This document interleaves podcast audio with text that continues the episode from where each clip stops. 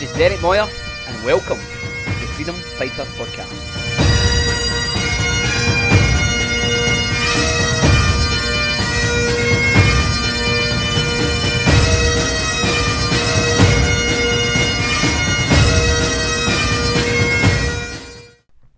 So, welcome, friends, to this week's Freedom Fighter podcast. We are inviting our good friend Vince Gartland uh, to share this week on rejection and your perception. Um, we're really focusing in on, you know, how we can suffer in our lives because we see things the wrong way, because we're we're perceiving what's happening to us out of this place of rejection. Because we've been rejected before, we're expecting rejection.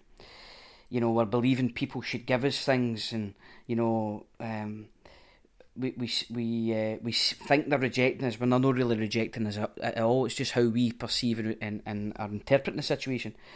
So we just ask for you know as uh, as Vince is about to share this, we just ask for light for each person. I pray that you would hear some truth today that would make you free, that would bring clarity, that this isn't a burdensome subject. It's actually digging into uh, some, some hidden, um, you know, things in our hearts that can be playing out, that can be keeping us stuck. So I just pray today that you hear something fresh that's that's in, in, in enlightening, that's going to liberate you and bring break you free from from looking through the rejected eyes all the time. So God bless and be blessed with this uh, teaching. Do you know, I have so much I want to share this morning. After my holiday, God spoke some so clearly about rejection and how it works in our lives. But I'm still processing it. But do you know, I, I feel the words that God's given me this morning are important for us all. And so uh, Derek's uh, recording it just now so that other folk can um, can enjoy this, other folk can enter into this because th- this is the word of life. This is God's word for us.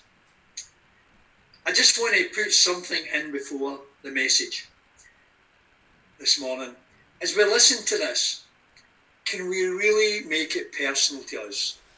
And not be tempted to recognise others with the problems, others with the rejection issues. This is your story. This is my story. Not the person next to you, not your husband, not your wife, not that person who really irritates you. This is about you. Let God speak to you this morning. He has something to say just for you and to you. Will we live our lives as a victim or a victor? God, through Christ, has made us overcomers. He's made us more than conquerors, his word tells us. 1 John 2 and 8 speaks of the chaos of darkness and disorder on its way out, and the light of Christ already blazing in our hearts. There's always a there's always something, there's always a situation, we always have an enemy whose job it is to throw water in that blaze in our hearts, to throw a cold towel over us, to dampen our spirits and to take away our joy. But there's always a choice from God and with God. He didn't program us always to say yes. Sadly, we say no all too often. We'll either see clearly through spiritual eyes God's provision for victory, or will we remain trapped as victims, preoccupied with what we can perceive and accomplish through our own natural vision and our own strength? Can I give you an analogy? The matrix of rejection can work like a pair of sunglasses. Dark lenses can subtly or significantly colour our vision. We see life and situations through that lens and react to this filtered reality as if, as if it were the truth. I spent last week with dark glasses on to filter out the strength of the sun, to make it more comfortable for me. But the reality is that that wasn't the truth. I wasn't seeing the sun in all its glory. I wasn't seeing the sun in all its brilliance because I chose to wear those sunglasses. Many years ago, God spoke to me in a very significant moment. I was a young pastor facing all the challenges that this ministry brings. One evening, I was lay, laying on God all my anxieties and concerns and really wondering, am I up to the job? Pastoring is about people, but people are about trouble. And I include myself in this. We are the sheep of his pasture, and like sheep, we can be really stubborn and we can wander off and do our own thing. As a pastor shepherd, you can't afford to get focused on people's problems or you'll end up being in the problem with them. So that night I was laying all this on God and he spoke to me with crystal clarity these words. He says, Vince, I'm going to let you see them through my eyes. I'm going to let you see my sheep through my eyes. I'm going to let you see my people through my eyes. Sometimes I've forgotten those words from God and became Mr. Fix It again. But I can't fix any I can't fix anybody's life and neither can you. God removed my sunglasses and I began to see people differently. It was life changing for me and really it was truly the beginning of my ministry. We so need to see our situation and circumstances through God's eyes. Get the sunglasses off how we see things. Get them removed and begin to see things clearly and truthfully how they are. Face the truth about ourselves. Because when we do that in the light of Christ, there is only love and joy and freedom. There is no condemnation. A great example of this is out of Numbers 13, when Moses sent out the 12 spies to survey uh, Canaan, the promised land, and report back to him. When they returned, 10 of the spies were full of fear.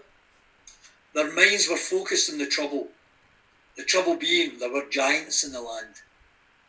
The other two spies, Caleb and Joshua, and their report was full of God's vision. They saw it they saw it through God's eyes. They'd taken off the sunglasses and they saw that God's way, not through fear, but through faith. Do you see how your personal relationship with God will determine your perspective? And your perspective will determine your decisions that you will make, and your decisions will determine your destiny. Can I say that again? Do you see how your personal relationship with God will determine your perspective? This week, I've, I've spent the whole week in the morning time getting up early and spending time with God. And it's amazing how different God's perspective is than ours. We need to get the sunglasses off and see things as God sees them.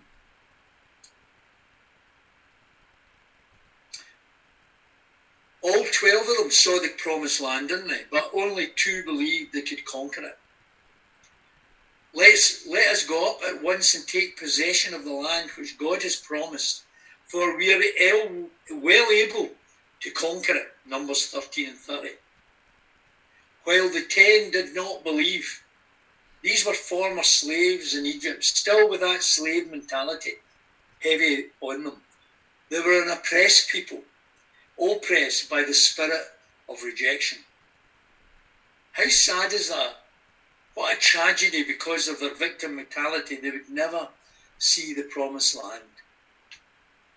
God has a plan for our life to take us to a different place and not to be subdued and, and oppressed and subjected to uh, those rejections that all of us have experienced in our lives. Only Caleb and Joshua and the younger generation would enter the promised land. These were the sons and daughters of slaves, but they had never themselves been slaves. They had not known the oppression of life in Egypt. For us as Christians, we have been delivered from slavery. We have been set free through Christ. We will continue to.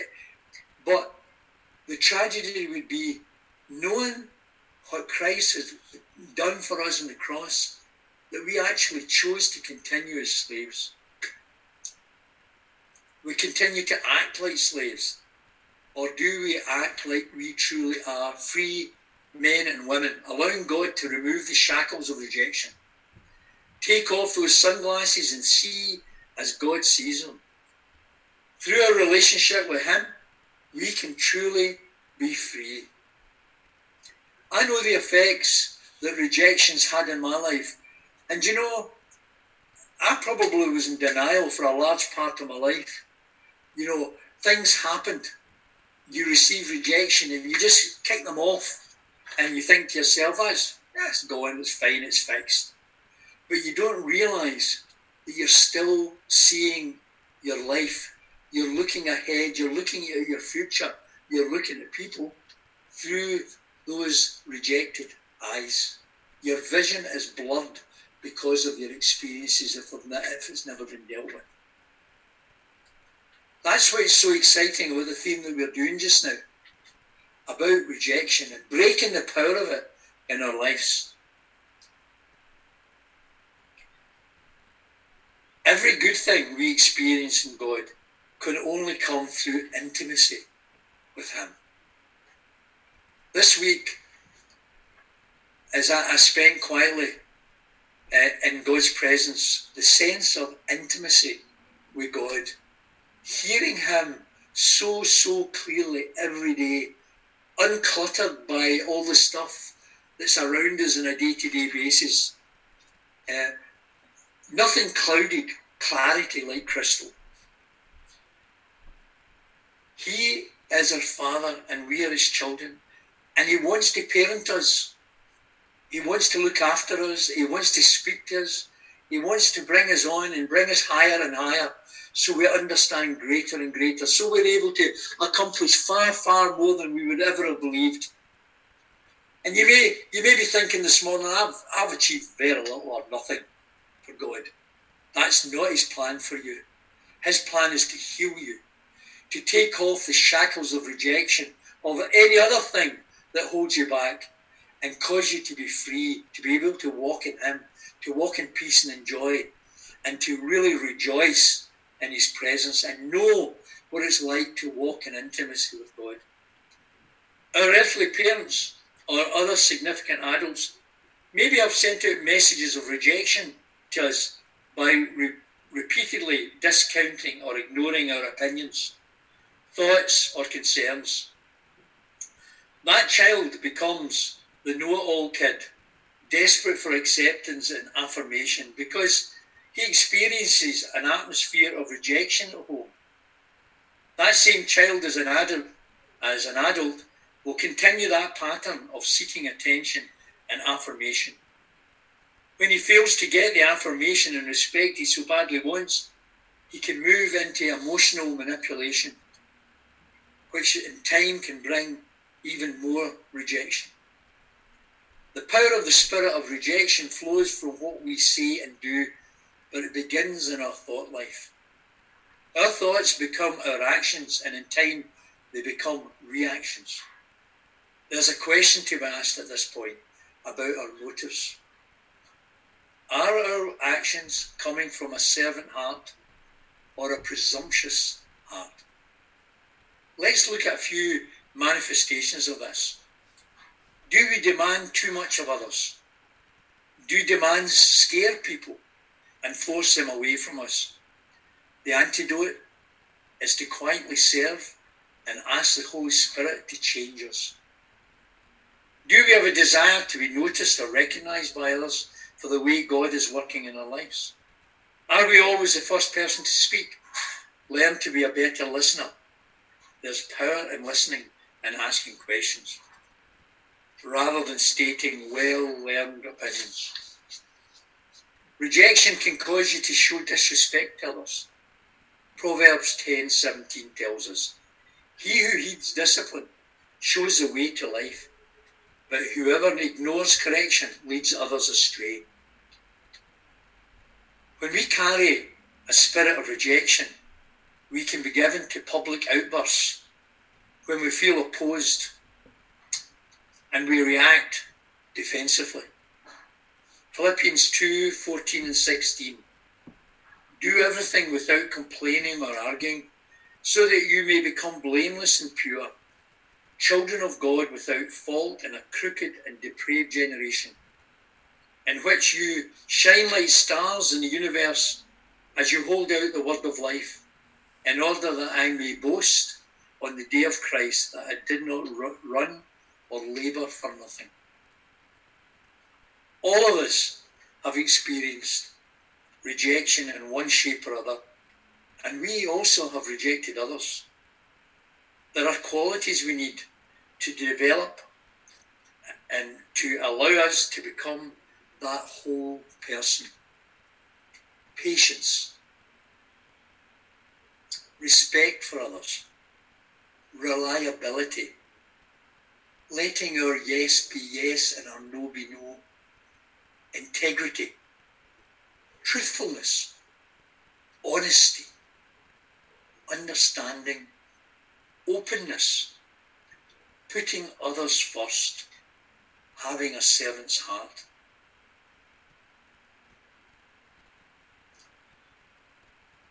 Do you ever think why God has given us two ears and one mouth? I think the message is clear that God wants us to listen more than speak to God and to others. These are all values we will need to become a victor and cease to be being a victim and overcome that spirit of rejection in our lives. You see, our struggle is never against that person or persons who have rejected us. It's against the evil one, the one who uses our experiences of rejection to keep us trapped, excuse me, undiminished. One of the saddest thoughts I can ever have in my head, and looking at my brothers and sisters in Christ, and thinking it would be an awful tragedy if they lived out their lives still ensnared with us, That they never reached their full potential. They walked with God, yes. Saved people will go to heaven, yes. But they walked diminished, not in the full glory of God and the full plan of God unfolding in their lives. That to me is a terrible tragedy. God wants and means us means to kill that spirit of rejection or the memory of it, to cease it from filling our hearts and minds so we can finally take our focus from what we face today and instead consider what a wonderful future God has prepared for us.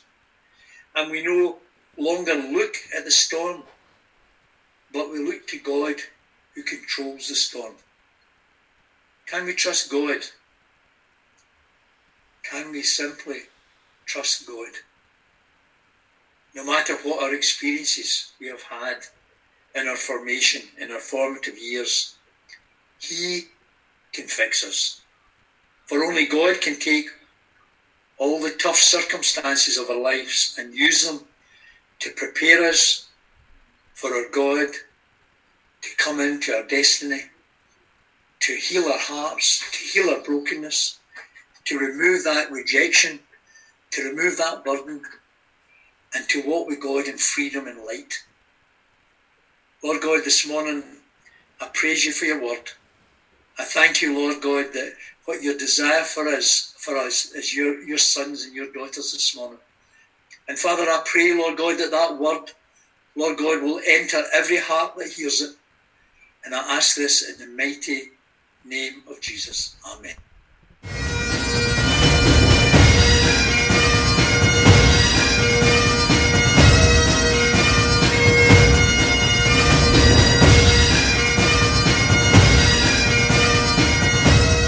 This has been the Freedom Fighter podcast. Thanks for listening, everybody.